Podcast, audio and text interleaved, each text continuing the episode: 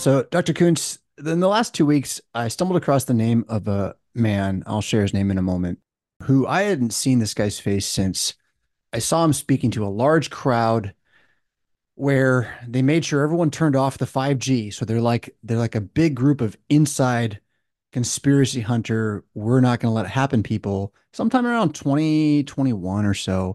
And he gave what I thought was a pretty instructive, you know, layout of the money chain that runs from the pandemic up to the highest order of, of most of the macro companies on the planet, especially in the, the big pharma and food world. In any case, so I, you know, I saw that and I thought, okay, yeah, cool. That ties some dots together that I, I already knew were there, but he, he did it. So he shows up just in the last two weeks though, and, and he was in a conversation with a pastor who I don't really know. I stumbled across all this the way that you kind of do when you're out looking for, you know, content or information about the present times. In any case, he just ends up making two points that I I don't know if you know this or not. These items, you know, they're they're they're minutia in one sense of present day kind of uh, paperwork. Um, but he makes the claim based on this that you know, we're no longer working in a, a realm of of prophecy when we're talking about things like coming impending societal economic collapse. Uh, this isn't about prophecy. This is actually on the receipts. And so here's what he says. And I, I just would like your take really on, you know, the boldness of that kind of clarity because of what he'll say afterwards. But, but this okay. is the, the, point I want your points on, um, which is that it is on paper that Social Security will run to zero in 2027. Like there is, there's no stopping it. There's, there, there is an HR 521 they're trying to pass, which would require that the Social Security Administration pay benefits. Uh, and you can find out more at 60plus.com. A member handed that to me this this this week at the same time but you know it would seem that the the payout of social security benefits is going to stop in 2027 and this has a ramification which means that every hospital that you see now can't stay open. It won't be able to afford to stay open and that has a ripple effect. The other thing he pointed out was that 2026 or or maybe even sooner we're going to reach a point at which the capacity of the United States and its taxing infrastructure to pay the interest rates and the now I'm going to lose the to technical term, but the um effectively the interest rate that keeps it from our debt as our national debt being insolvent, we're going to hit that point where we can no longer make that payment based upon our GDP, and, and that will be around 2026. And that both these things are going to happen, you know, then on paper, if not sooner. And so now, you know, when he says, if you know a storm is coming, get ready for the storm, I ask, okay, so how valuable is this information, say, to my my church council? And that's really my question. To your church council personally, it would be about as valuable as it would be to anybody else. I think I want to start by by questioning the sort of Lutheran pastor gassing off decisiveness with which he made those points, whoever he is. I don't know who he is. Yeah, yeah. Is that he is taking matters of probability and turning them into certainties. And that is a really good way to get people to listen to you. It's just not necessarily true. So I don't, I don't actually have faith in either of the things he was discussing, whether the United States is long-term financial solvency or the solvency specifically of the Social Security program, which relies obviously on there being more people paying in than people taking out and with our fertility rate and our age distribution and our general population, not to speak of the demands on government welfare made by whoever is coming in whatever numbers from whatever places in the world. All of those folks are on the government dole as well. So it's not that I have faith that he doesn't have. But what you're looking at, not so much as at as certainties, but as matters of probability, is will those things be funded by some means? Will yet another scheme to ensure their solvency? And there were worries about our population structure already in the 70s and 80s vis a vis Social Security. Will those schemes come into being so that these kinds of catastrophic, societally catastrophic things don't happen. Even even if he's wrong, individually, locally, whatever level you want to analyze this on, and I think that those those varying levels are, are are really important, particularly in times of dissolution of various kinds, whether whether the banks are failing or not, as it were.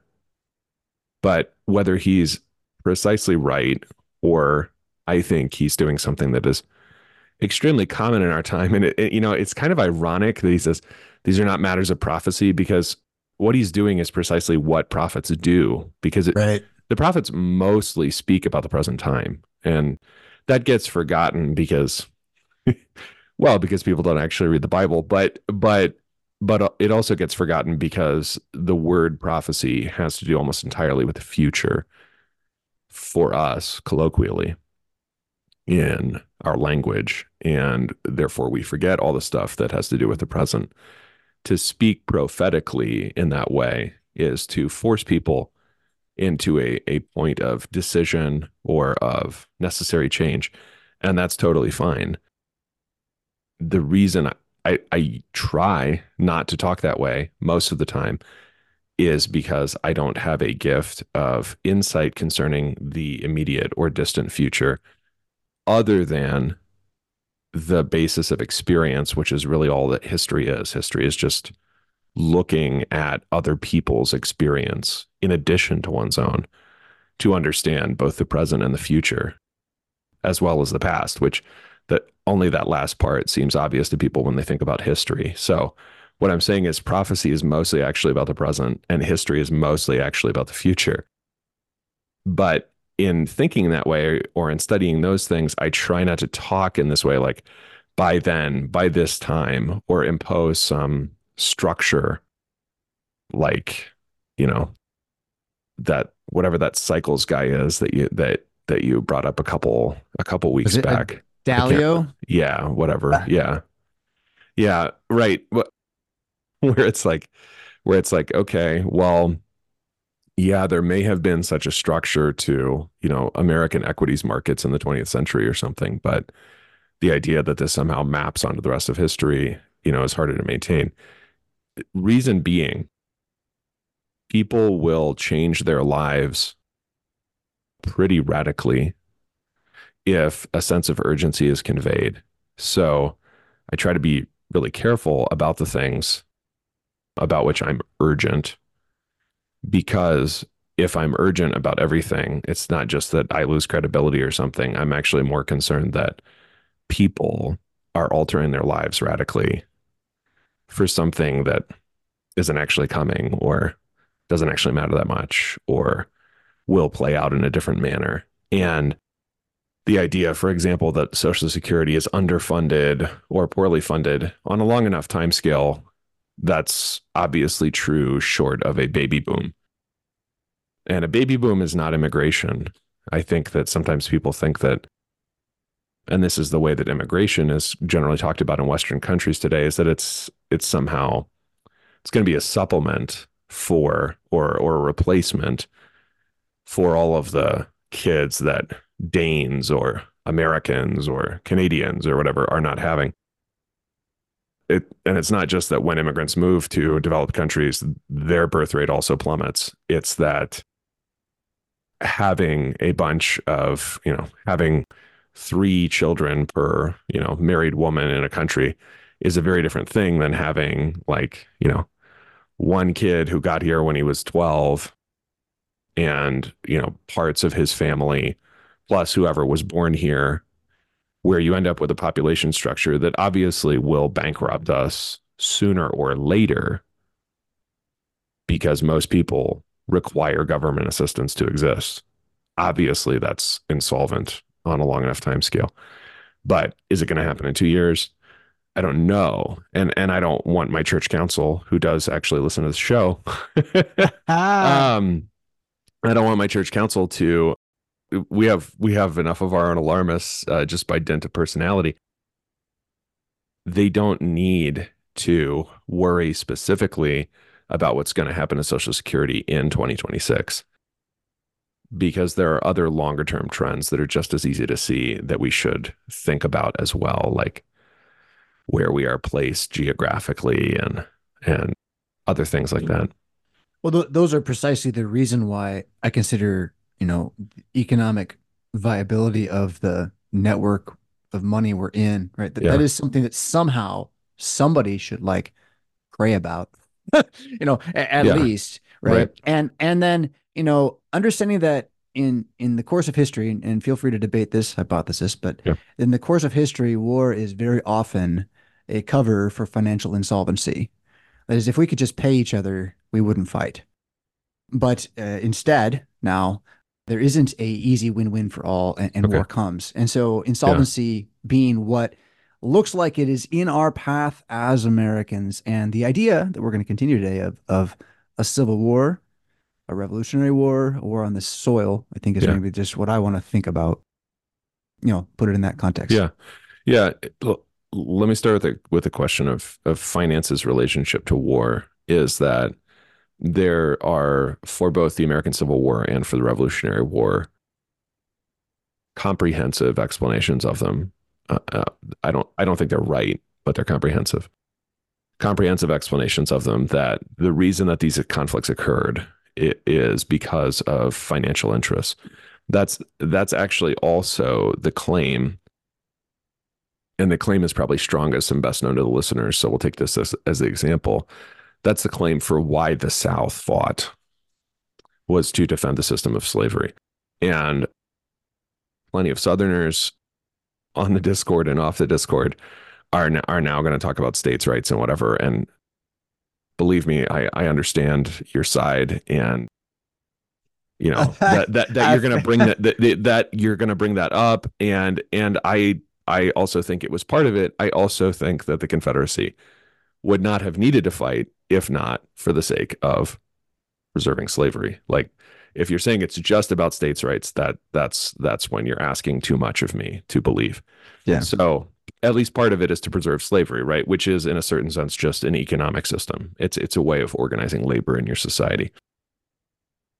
When when you say that, the thing you have to reckon with is the vast majority of Southerners who fight not only don't own slaves, but but they don't largely because they can't. So even when there is a, a very clear and very large economically specific cause to fighting, that doesn't and and can't because of the nature of the kinds of things that nations go to war to preserve, which usually are of benefit to their elites, not of benefit necessarily to the mass of their population. The vast majority, therefore, of Southern soldiers go to fight. Yeah, maybe they go to fight for states' rights or they go to fight for whatever, but they're not actually specifically going to fight for their own economic advantage. And the South, you know, if you if you just want to talk about preserving their economic system, could have made a few smarter moves because they put their entire economic system on the line by fighting a power that actually has a navy, which they don't particularly and don't put together very much of, even in the entire course of the war, which chokes off their economic system and uh, shuts down their major exports. So, being an, an agricultural export economy, they can't really export a whole lot throughout the entirety of the Civil War. This already devastates them even before they're conquered by Northern forces.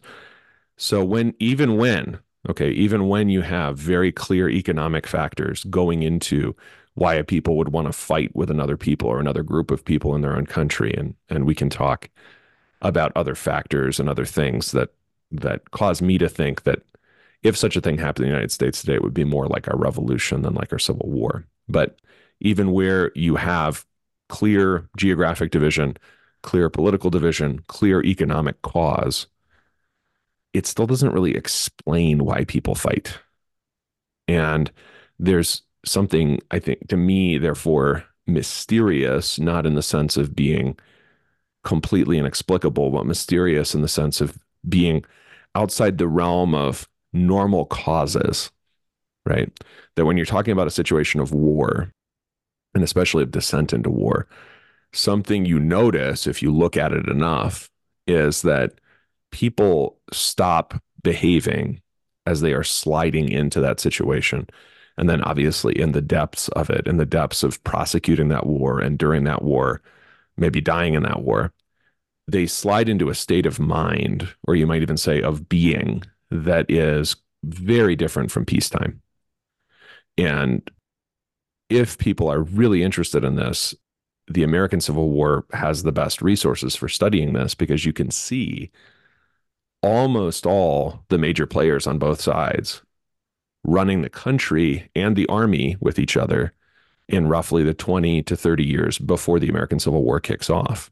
So you can see them move from sort of like the best of friends. I mean, literally in some cases, the best of friends into a point where they are ready to kill each other and in fact do. So this is something where I, I'm I'm skeptical that economics or finance and their health actually explain everything because the way that people get into violence, particularly against people who speak the same language, who live near them, with whom they're familiar, right? Not to speak of fighting against people from other countries, of other of other tongues, of other cultures, this kind of thing.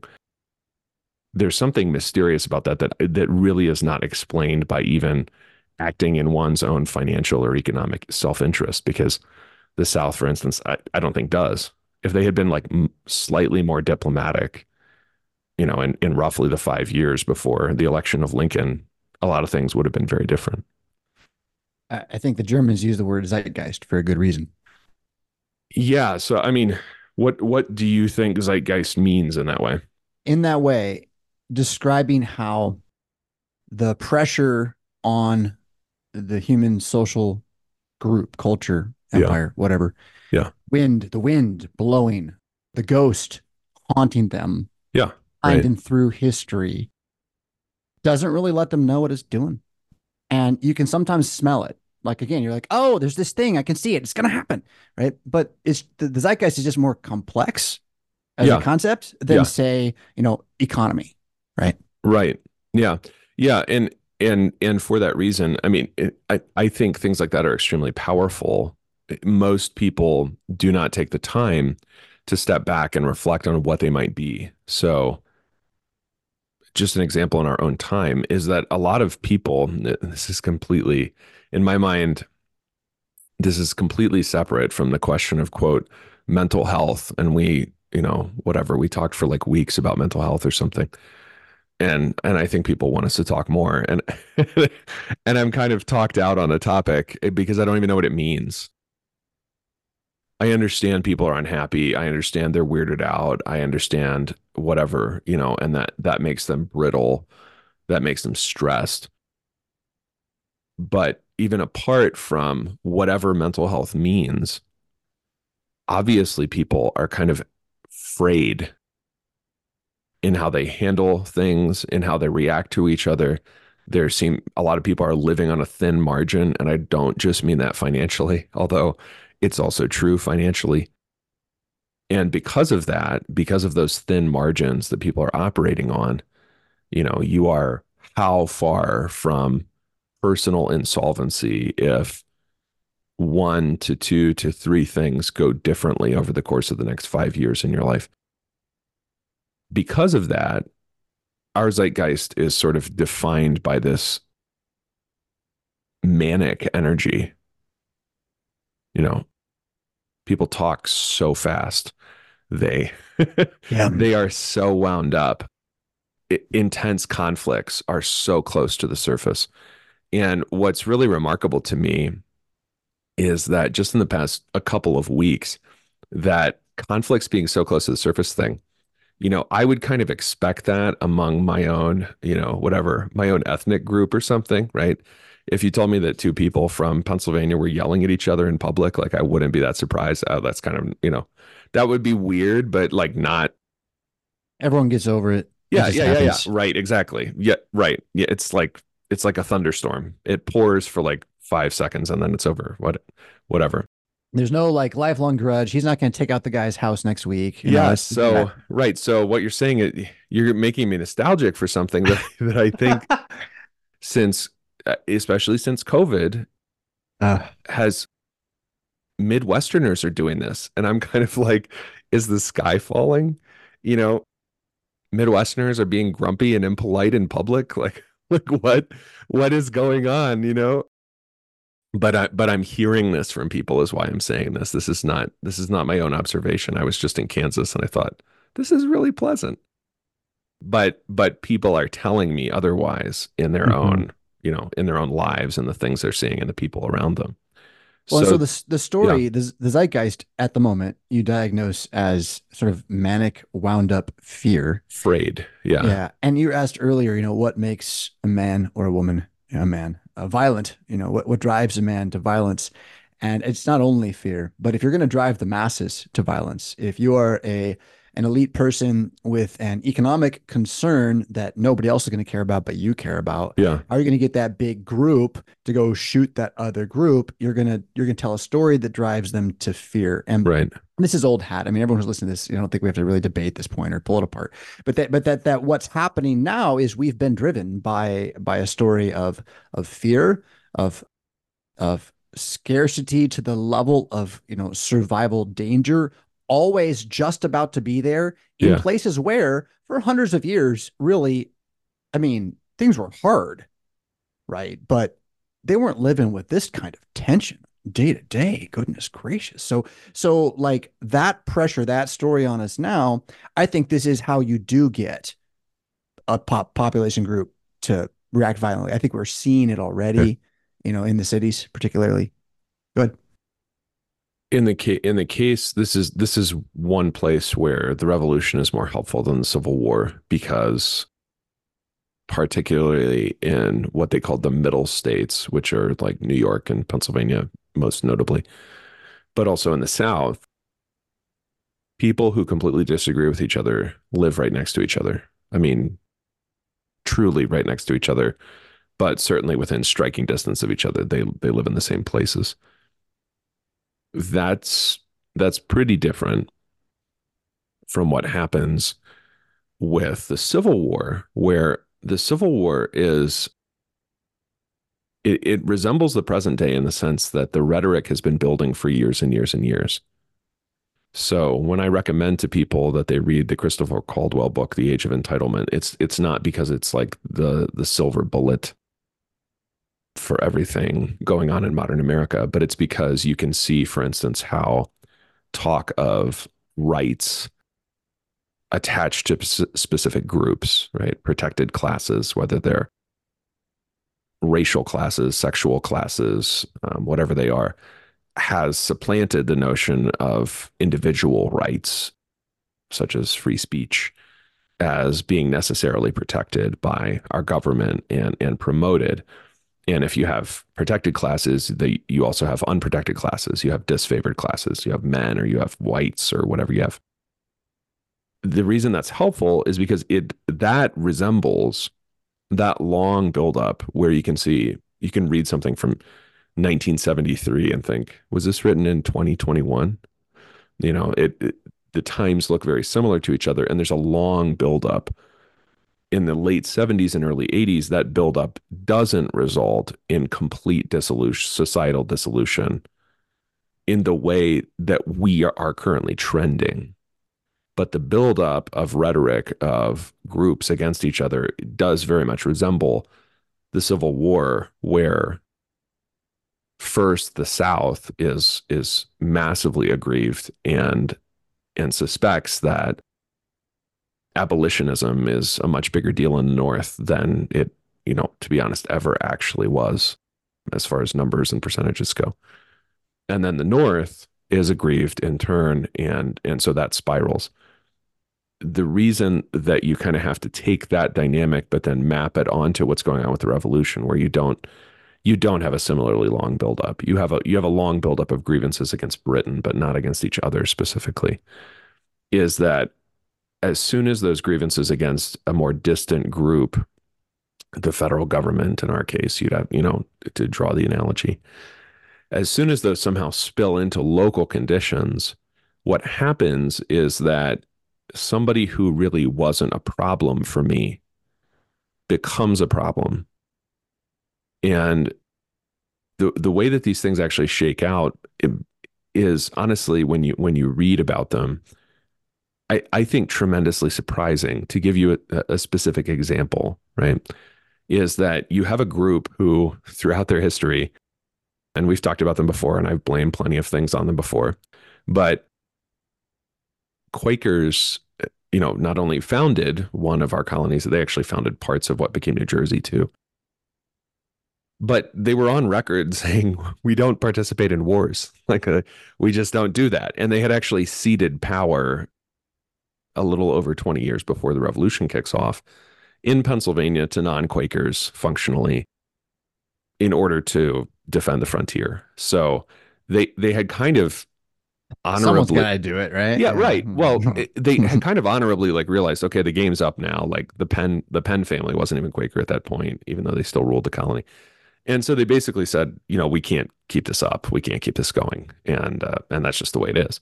And so they they sort of stepped out of the out of the limelight. By the time the revolution rolls around, the Quakers have the misfortune to be several things. Okay. One is they try to be neutral in a situation that is essentially a civil war, you know, lowercase c, lowercase w. They're they're trying to be neutral. And the problem is neutrality, you know, unless you're Switzerland and you live in the mountains and everyone has a gun, and they're not is neutral. is practically They're not. impossible. I mean, it, it not. just is. It it doesn't. I mean, I say this as somebody who just naturally, personally, doesn't doesn't generally get terribly emotionally swept up by other people's rhetoric. I think I I think I do too much rhetoric to be able to. You know, it's it's kind of I have like an ironic distance from all rhetoric that I hear. So, you know, I I would like neutrality as much as anybody else, but but in a case of war and particularly of civil war, it, it's it, it's just functionally impossible. And and what happens to them is that it fractures them internally, um, and there, there's plenty of other dynamics we can talk about here. But the Quakers have a lot of a lot of things going on at once. It fractures them internally. So there's a whole group called the Free Quakers. If you visit Benjamin Franklin's grave, just across the street to the west is the Free Quaker Meeting House. And those are the guys who thought it was okay to shoot. And they were read out of normal Quaker meeting in order to to found that group. And uh, where they go and, and whether they come back to the main group after the war is is a case by case basis. So it fractures the Quakers internally. Many of them, particularly the most prominent ones, and and this is something else to think about, and it, it's part of, to my mind, the insanity of people being like, you know, kind of looking forward to a civil war, looking forward Mhm, to a mhm. climactic conflict like I- for the sake of just the preservation of human life continued slow decline with slow rebuilding out of that decline by various groups Yeah, much better. yes because what happens is that these people particularly their most prominent members okay who were kind of just trying to stay out of the way are handled especially by the the rebels or the patriots or whatever you want to call kind of the the side we now think of as the Americans even though there are Americans on both sides. Particularly by the patriots or rebels they are handled very roughly. And many of them are have not only their businesses and their livelihoods seized so you know basically the more prominent you are the more you have to lose the more you do in fact lose in a situation of war but they are they are in some cases lynched. They are much more often put on trial for collusion or collaboration with the enemy and many of them are sent into exile of all places in western virginia and they they come back if at all many of them die there but they come back if at all in dribs and drabs. And and with what they had and what they were destroyed right? And and that's simply the price of neutrality in that case. So there's there's more to say about the other groups and other conflicts, but I, I thought I, I wanted to start with the Quakers because they are, to my mind, one of the clearest examples of what is a reaction. You know, you don't have to be a pacifist. It's a reaction that a lot of people would like to have, which is to to keep your head down. and and the problem is that other people don't want you to keep your head down, right? They they want you to affirm what it is that they're doing and what it is that they're willing to kill for. So I couldn't help but think about Lutheranism a little bit as you spoke about Quaker neutrality. And for, for the sake of the present, you know, we yeah. may as well just include everyone who calls themselves a Lutheran and still has a Bible in the pew. Yeah. The idea that that a movement that exists somewhat ideologically based, somewhat ethnically based, probably a bunch of both, could by choosing to not choose a side in what is a ultimately a moral battle in some way. It has to be to to avoid choosing a side to defend virtue and truth as they see it ends up fracturing them internally as some will need to do something about it and others will yeah. need to not do something about it because they will still be in the fight they right. just won't be able to fight so the fight will happen internally and the fracture will occur i think we already have seen this taking place since 2020 in in most, most lutheran bodies where there are just different different lines now than there were before. I'm not entirely sure what those lines are because I kind of hopped hopped outside a little bit. I was like, I don't want to get in these lines right now. The, um, but but the lines have been drawn quite differently, I think, in certain ways, and and that doesn't mean that different groups don't overlap more or what have you, but it does mean that let me just accuse Lutheranism of being neutral at the moment and maybe for a while on too many issues, including the Antichrist being the Pope on for that matter. But we don't have to go there right now you can go back to the, the real connection. I mean, you're you're saying the lines were redrawn. Well, because of because of staying open during COVID, or yeah, yeah, and and just yeah. just the way that all of that played out. I know who still is is uh, you know uh, trying to enact district policy, who is building for a post district world, who is willing to do it because the group says let's do it for the sake of love who says yes but love requires knowledge right those lines are just not you know organ or praise band right Confession, yeah sure yeah you know it, it just yeah. it just really changed the the playground yeah and i don't think it's bad i'm not calling that bad necessarily right. i think i think there is a duplicity involved actually a duplicity that, that we are not united that we being neutral are being divided and I would rather have all the cards on the table myself. That's that's the way I like to play the game. But but I but we don't do that, which which is why I bring it up. And I think you have something to say about that overlap. I I have something to say along the lines of the lines that are drawn in a time of peace are never in a time of either building conflict or open conflict. Yeah. Yeah. Actually yeah. the actually the lines that matter. And and and we we got to see a preview of that reality, right? Short of open societal conflict. Not we're not talking about we're not we're not talking about like you you've you fought over something in a church meeting of enormous size or local small size. We're talking how does this affect a church? And you you can map this onto other groupings because in the revolution for example you have churches that react to things, and we can talk about that. You also have local associations that are sort of like pressure groups that get remembered as the Sons of Liberty or the you know local correspondence committee or something and those are sort of how the patriots organize themselves. So you have all of these bodies right?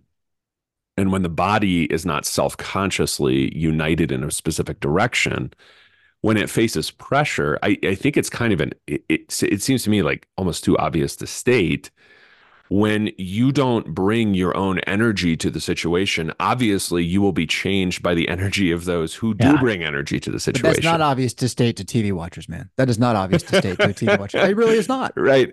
It's straight right. up. Yeah. I, I mean, I don't, I, I, I don't know, man. I mean, it's like, so, so in talking about the Missouri Synod or whatever, you know, it's like, whatever. I, I just run around saying things that I think are are are true, are the case. And then, you know, I understand that it's not like our culture to openly discuss things, and that's and that's fine, right? The Missouri a dominant culture is not not the way that I would do things necessarily.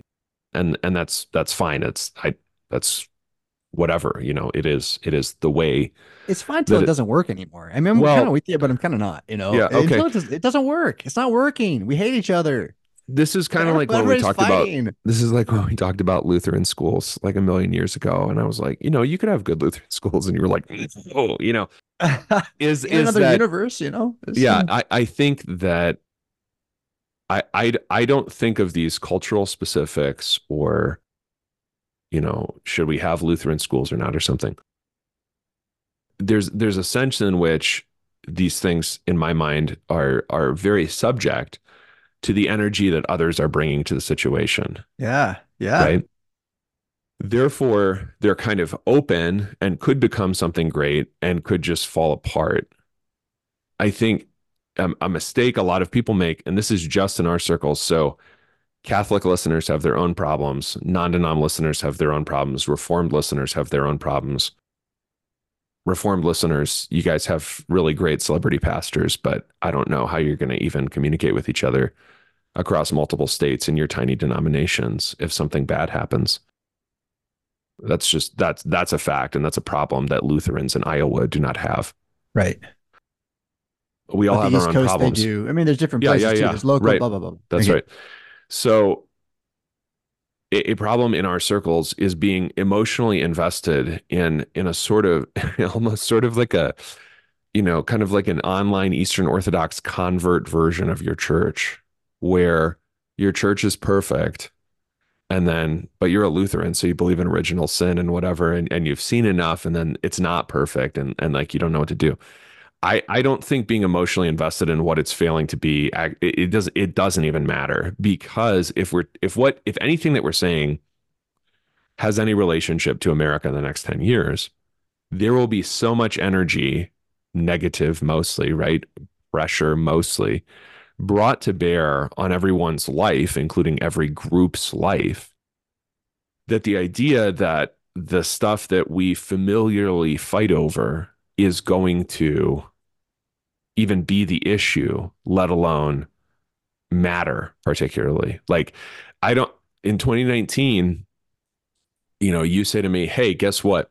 We're going to have this thing where, you know, Lutherans, Lutherans have this like really great Christology, and Lutherans believe that you know, Jesus Christ is physically present in the sacrament. I know you're not supposed to say physical, but like that's what normal people understand by it, right? Yeah. you should say local. Local makes more sense. Okay. Yeah. No, I know you're right. You're right. You're exactly right. right. Physical's exactly right. Right. You know what I mean? I mean, right. do you, do you so, nash him with your teeth, Dr. Koontz? Do you yeah, nash him with your teeth? I know. That, I know. know huh? I know. I, I, I like being determined by like terms of abuse from 400 years ago. Yeah, that's right. That's, that's right. Don't really let helpful. it die. Make yeah. fools famous. So you're like, hey, you know, you know, Lutherans believe all that stuff. I'll be like, yeah, you know, that's that's like pretty basic. You're not even talking about open communion versus closed communion. You're just saying Lutherans believe this. And generally, if you go somewhere and, the, and they're doing open communion, it says some great stuff about Christ's physical presence in the sacrament right there in the bulletin, where it says that if you believe this, come on up. Okay, so you're like, hey, there's going to be a problem where like you might not be allowed to do that. How do you think Lutherans react?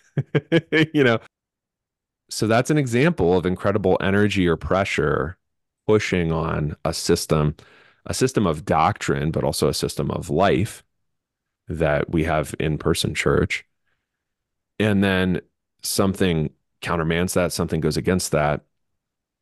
See how human groups do not do not actually react in predictable ways unless they actually consciously plan to do so. Right, right. So if they're if they're not together planning to do it, then they they really they'll they will just shatter into a thousand pieces, which is what happened. And a lot of us learn differently. And you know, I I know plenty of people who completely disagree with me on stuff that is on my, you know, if you get my self evaluation tool, you know, what do I personally think about this hot button issue in the Missouri Synod from 1988. You know, there, here's a guy that completely has a completely different answer to that question. He also admits that, you know, closing was a mistake. Mm-hmm. So the lines get redrawn yep, in situations yep. of conflict in a very big way. Yeah. Yeah. And that's kind of what I was pushing at. And what I what I find, you know, fascinating, worth talking about, worth building on, because those new lines are, I think, what will endure. If this is a if 2020 was just a preview of of you know what we get to go through in societal conflict as congregations. Like we all got our free free ride to try it, right?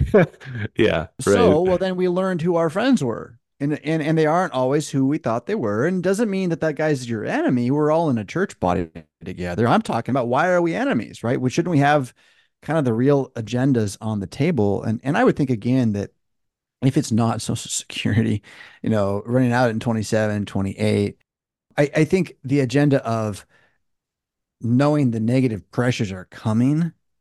Yeah. And being people who are building for that wind. I think that that's a unifying story. And that's what then I'll drop this guy's name, David Martin. Okay. I'm not sure I really recommend listening to him at all. I'm curious. He's fascinating like Musk. Okay, I, I, I like men that are my age or older who have outperformed the world. I find them fascinating. um, in any case, you know, the only he, his whole thing is, and it, it, could be a whole cult for goodness sakes. If you go look at it, it could be a cult. But but what they're going to do is they're like, look, we're to have to provide our own food. We should start working on that. Let's like you know, let's get a community together and start making our own food. Uh, we're to have to deal with our own energy. Let's start thinking about what that would look like, right? So like, it's all the stuff you and I have been talking about this whole time what what this group seems to be doing is unifying i i don't know i, I like the the power of the congregational model that you and i are advocating have been advocating you kind of defended it when i came out early a little bit too which is good which is that you know building too big right now on your hunch could turn into all sorts of things you know and it, and the first thing i thought when i saw the pictures of all the you know the food places that they're they say they're building is like wow that's real pretty you know, they made that pretty for a picture. So, so you know, you know, buyer beware. But nonetheless, the notion that if you know the storm is coming, you know, don't stand outside in a field. This is something that we as congregations, families, individuals must be ready for. That the, the storm of nothing else, at least the storm of noise, right? The storm of stories, the storm of fear that they're going to tell you to be worried about and get ready and go do this, right? Um, that's already what you're living in every single day, in one sense. Uh, if this turns to actual violence in the streets, right? What happens to the systems you're working on every day? How many of those benefit you if things change? So I know Dr. Koontz is quite right. Like, if I can just say, this is the way it is, get ready right now, listen to me. Like it would, it would really be a lot easier in some ways. But I, I do not feel compelled by the spirit within me to to say such things. Instead, I say is, hey, hey, hey, hey, hey, hey. S- wake up, stop not paying attention to what's actually around you. And then what I just said, how many systems in your daily walk, your daily life will endure the kinds of changes a civil war, a revolutionary war, any of these these topics, zombie war, you know, pick your favorite one that will bring, and and then test those principles and build better ones based upon what you know not only from scripture and history.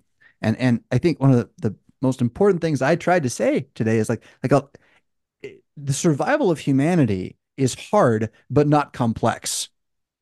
It's hard but not complex. We live in a time of complexity. We made it complex to make it easier. Okay. So it's not going to be as easy, but but that doesn't mean it's going to be more complex. It's going to get more simple. But that means again divesting yourself of some of what that zeitgeist is selling you, the, the haunting you're being given of of things that aren't really yours to deal with. You know. Yeah. What do you think there? I I, I think that I've got another example from the case of the revolution, uh, religiously specific that I think will be helpful to people because they lost so much in the in the course of the revolution. And and they fell from a great height in doing so.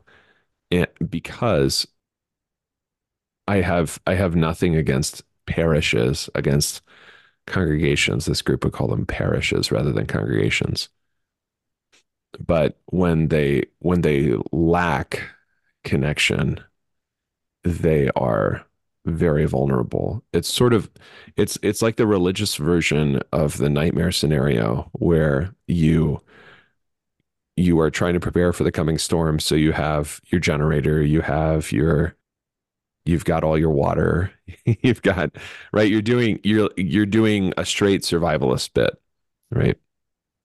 And I think it was a little surprising way back when we talked about this um Aguirre book about Argentina in in Argentina's financial descent into chaos that he found suburbs to be much more secure than rural areas, which is sort of contra the dream of most listeners, and and, and also contra our instincts. Like, how could you be more secure in a more populous area? But it was because people had the capacity to help each other and didn't need to put all of their time into doing it all themselves. And also that it was harder to hunt them down individually in a way that in you know where you have an isolated farm isolated farm isolated farm it's easy to just pick them off one by one. And something something very similar happens to the anglicans during the revolution the irony being that they are actually the state religion right? So so if you have, you know, Christian nationalist aspirations, like they they uh, they had achieved those things by the time of the revolution in in several states, some of which people don't even remember, sort of had an Anglican state church, like down in the South, let alone, you know, New York State, sort of functionally what what's now Columbia University was King's College and it was Anglican, right? so they they have a very solid social position in most of the colonies. They don't have an they don't have a, a local bishop. So the thing that holds them all together and obviously that's going to function differently depending on your denomination and and also depending on your polity right it's going to be different for an anglican than it is for a, presbyterian but they didn't have a local bishop you had to go all the way to England to get ordained as a priest and then come back. And obviously, plenty of guys got to England where things were easier and said, uh, "I'm not going back." right. I think I think I want like a nice life for the next 35 years, you know, in in Kent or Sussex. So I'm going to stay here. So they had a they had a basically a priest supply problem. They didn't have local, let's say, command uh, and by and by local I, I, I mean colonial. I don't mean specific to uh, you know Philadelphia or Richmond or something. But they have plenty of money. They have plenty of property. They have plenty of prestige. And I, I would say two things make them super brittle when conflict comes. Number one is that in a conflict, they tend to be. stop me, Lutherans, if you think this is familiar outside of a few select areas, they tend to be the only kind of them, the, the only one of themselves in any given area. So if you go to, you know, whatever town in colonial America, there's probably one Anglican parish. There are exceptions to that, and those are going to be places that are going to be very loyalist, all things considered but there aren't many of those places. So, so here's your Anglican parish in Savannah, Georgia. Here's your parish in Charleston. You know, maybe you have two there. Maybe there are a couple in Philadelphia. There's one in Lancaster. There's, you know, one in New Haven, Connecticut. If you have a weird opinion about something, especially the thing everyone is ready to fight about,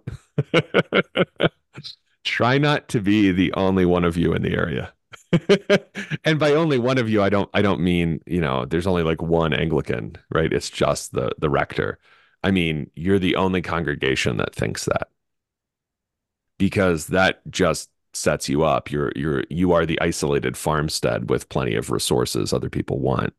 You're just going to be picked off.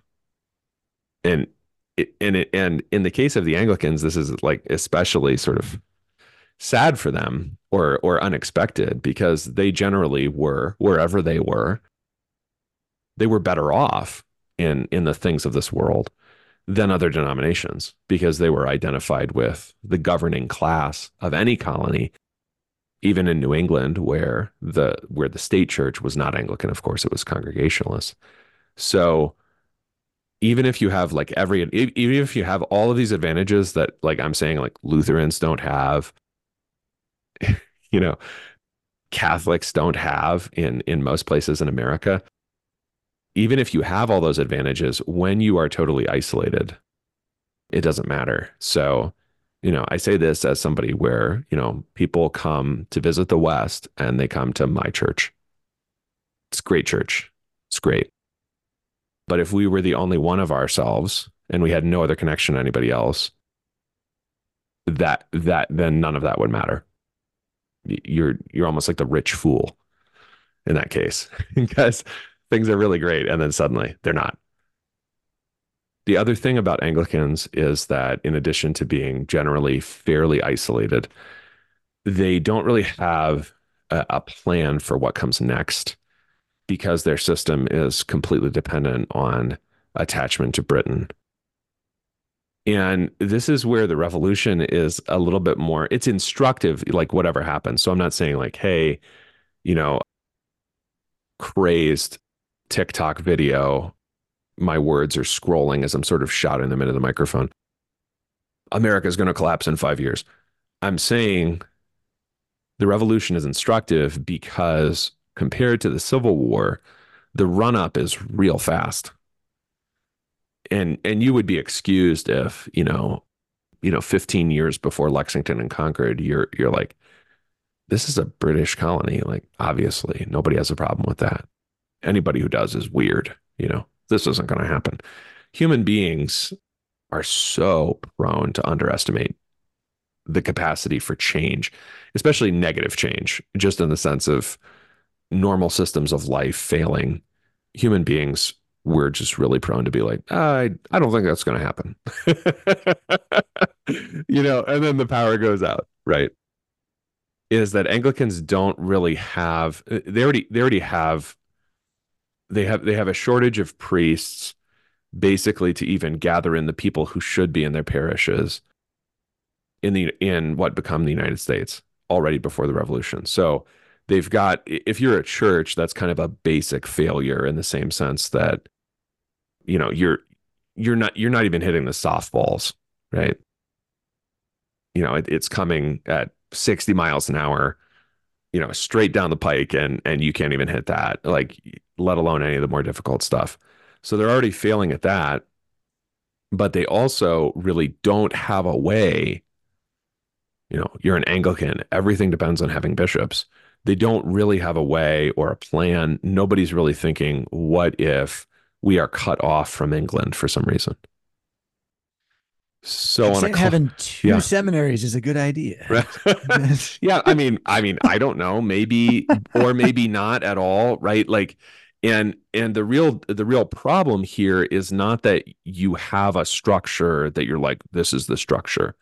It's the pope, it's it's bishops who live in England, it's two seminaries, it's Doug Wilson on podcasts, whatever your structure is that's kind of holding you together right now.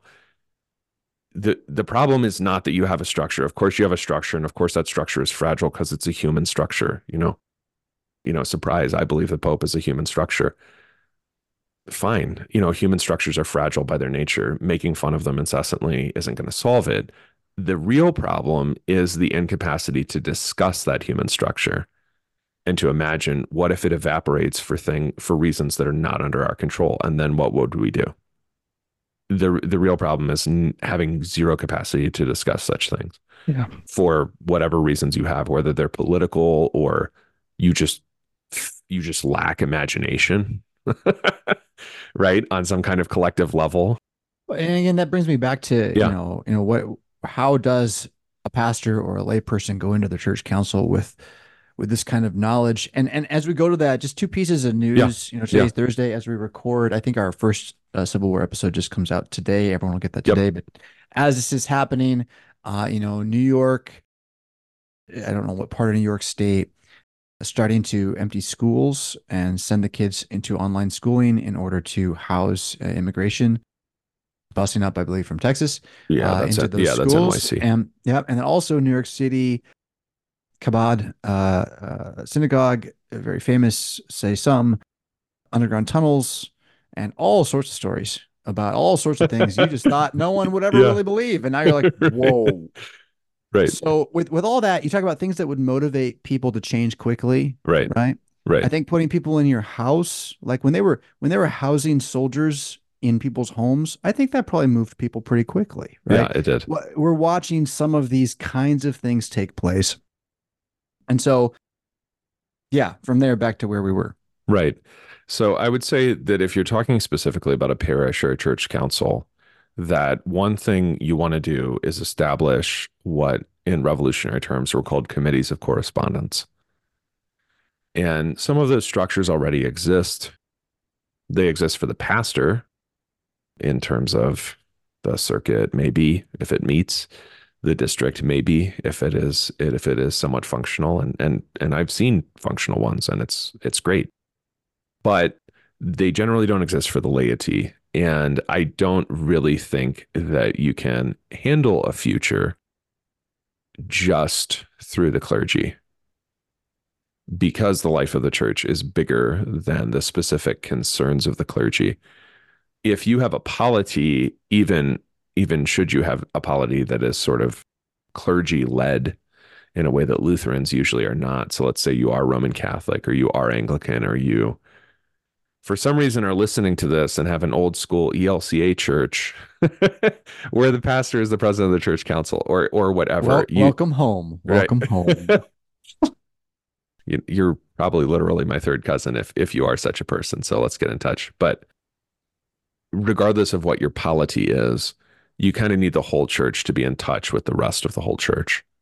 You you can't really make it just by having the clergy agree on things because the Anglicans actually have that. The clergy, the Anglican clergy generally agree in being what what come to be called loyalist or Tory in terms of the revolution. There are exceptions, um, and those are going to be the guys who are going to build up from the ruins after the revolution and and obtain ordination so that you can have American bishops. That's all its its own saga. But by and large, they are loyalist and they are Tory. The fact that they agree with each other doesn't actually functionally matter when and where their laity don't agree with them. so there are plenty of examples of Anglican clergy being run off in the revolution by their own laity but it also for the for the future of the parish matters that everyone is pulling in the same direction. And that they're pulling in the same direction with other people in other places who can not only keep each other apprised of things. So the committee of correspondence sounds like it's just like we're you know we're we're like a it's an 18th century group chat right? We're keeping each other updated on stuff. That's part of it but really it's a planning organization it has an innocuous name because it predates the revolution. As revolution comes closer, and in certain places there are, you know, there are there are acts of violence or at least vandalism before Lexington and Concord that I would I would say, are we in a situation of guerrilla war? You know, maybe like there's the Gaspé affair in Rhode Island. That kind of stuff is going to happen through groups like the committees of correspondence, or they're called in some places the Sons of Liberty and those are always based in various you know like the adamses are based you know south of boston. Others are based on the north shore of massachusetts. But they're in correspondence with each other so they can communicate but even more importantly than communicating they can coordinate. And that's something that the anglicans just just fail to do. I mean i I- think partly because they can't really imagine a world in which they aren't top dog. Yeah. And I think that is one of the difficulties of the times we're in is it is nigh impossible for all of us to imagine a world more different than it already has become. Right?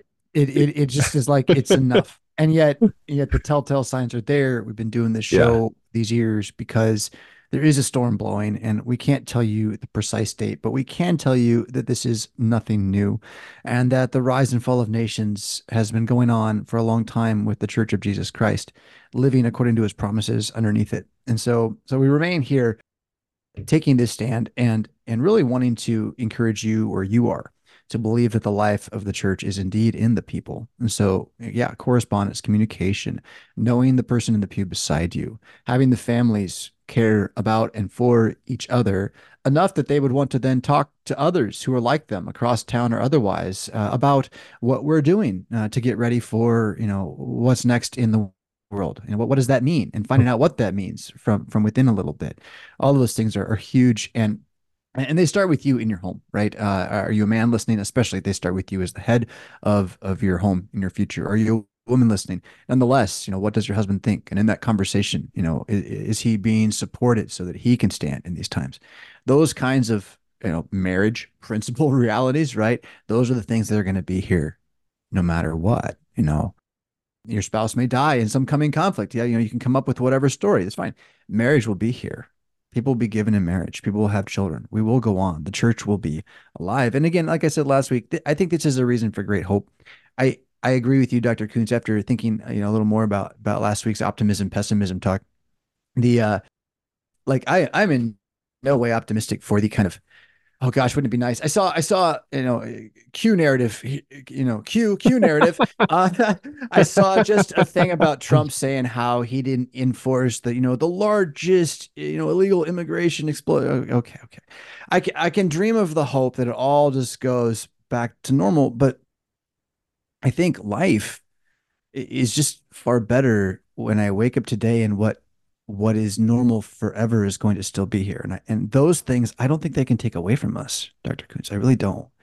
And and so my optimism is based upon the fact that when all of the things we quote unquote need are gone and the chastening of Jesus upon our society is come, and indeed war is a bloody, gory thing. And I would much rather have us have a slow decline into obscurity. That'd be way better.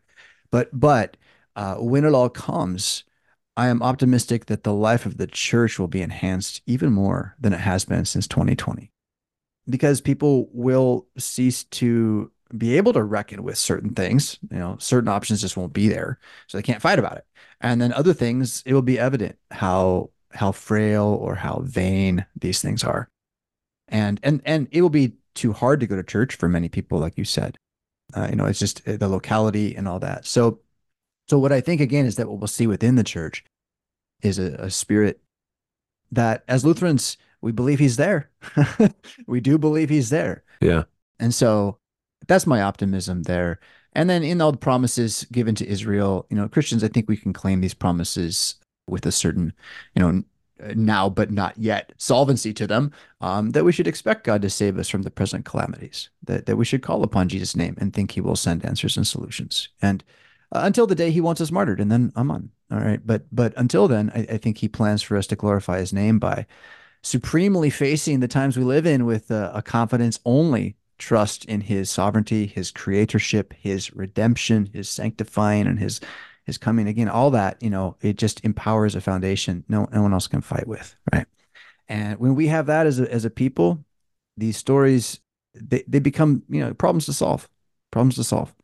So yeah uh we're at time here i think and i didn't have a nice clean line to close it do you have a nice clean line to close it i am uh, very bearish on capacity of groups individuals, but also groups to handle the pace of change that comes when things spiral out of control. I am I'm very bullish on Jesus's capacity to handle things. So we're trying to align our thinking with his. Yeah, stand firm. You're listening to a brief history of power. You know where to find us, or you would not be here. What do you think of when you hear the word college? Expensive, liberal, woke? Imagine a college that is affordable, a college that is unapologetically conservative and Lutheran, a college that won't take a dime of federal funding, a college that teaches the best of our Western heritage, a college where students grow in the Christian faith instead of leaving it behind. This is Luther Classical College, a college by Lutherans and for Lutherans. Visit our website, lutherclassical.org, subscribe, become a patron, and join the thousands who are making Luther Classical College a reality. North Idaho is home to beautiful mountains and scenic lakes, small town tranquility, civil freedom, and the faithful Lutheran parish of Blessed Sacrament Lutheran Church, located in Hayden, Idaho, near Coeur d'Alene. Blessed Sacrament Lutheran Church is a proud sponsor of A Brief History of Power. If you like what you hear on Brief History, then you will love Blessed Sacrament. where the Lord's word is faithfully preached and Christ's body and blood are administered at every divine service. Whether you are visiting Idaho or considering moving to Idaho, wouldn't it be nice? Please join the saints of Blessed Sacrament Lutheran Church for the Mass and Augsburg Academy Bible Study. Directions, service times, and much more information about this confessional liturgical parish may be found at blessedsacramentlutheranchurch.com. Blessed Sacrament Lutheran Church, historic Christian orthodoxy, the evangelical Lutheran faith in the beautiful inland Northwest.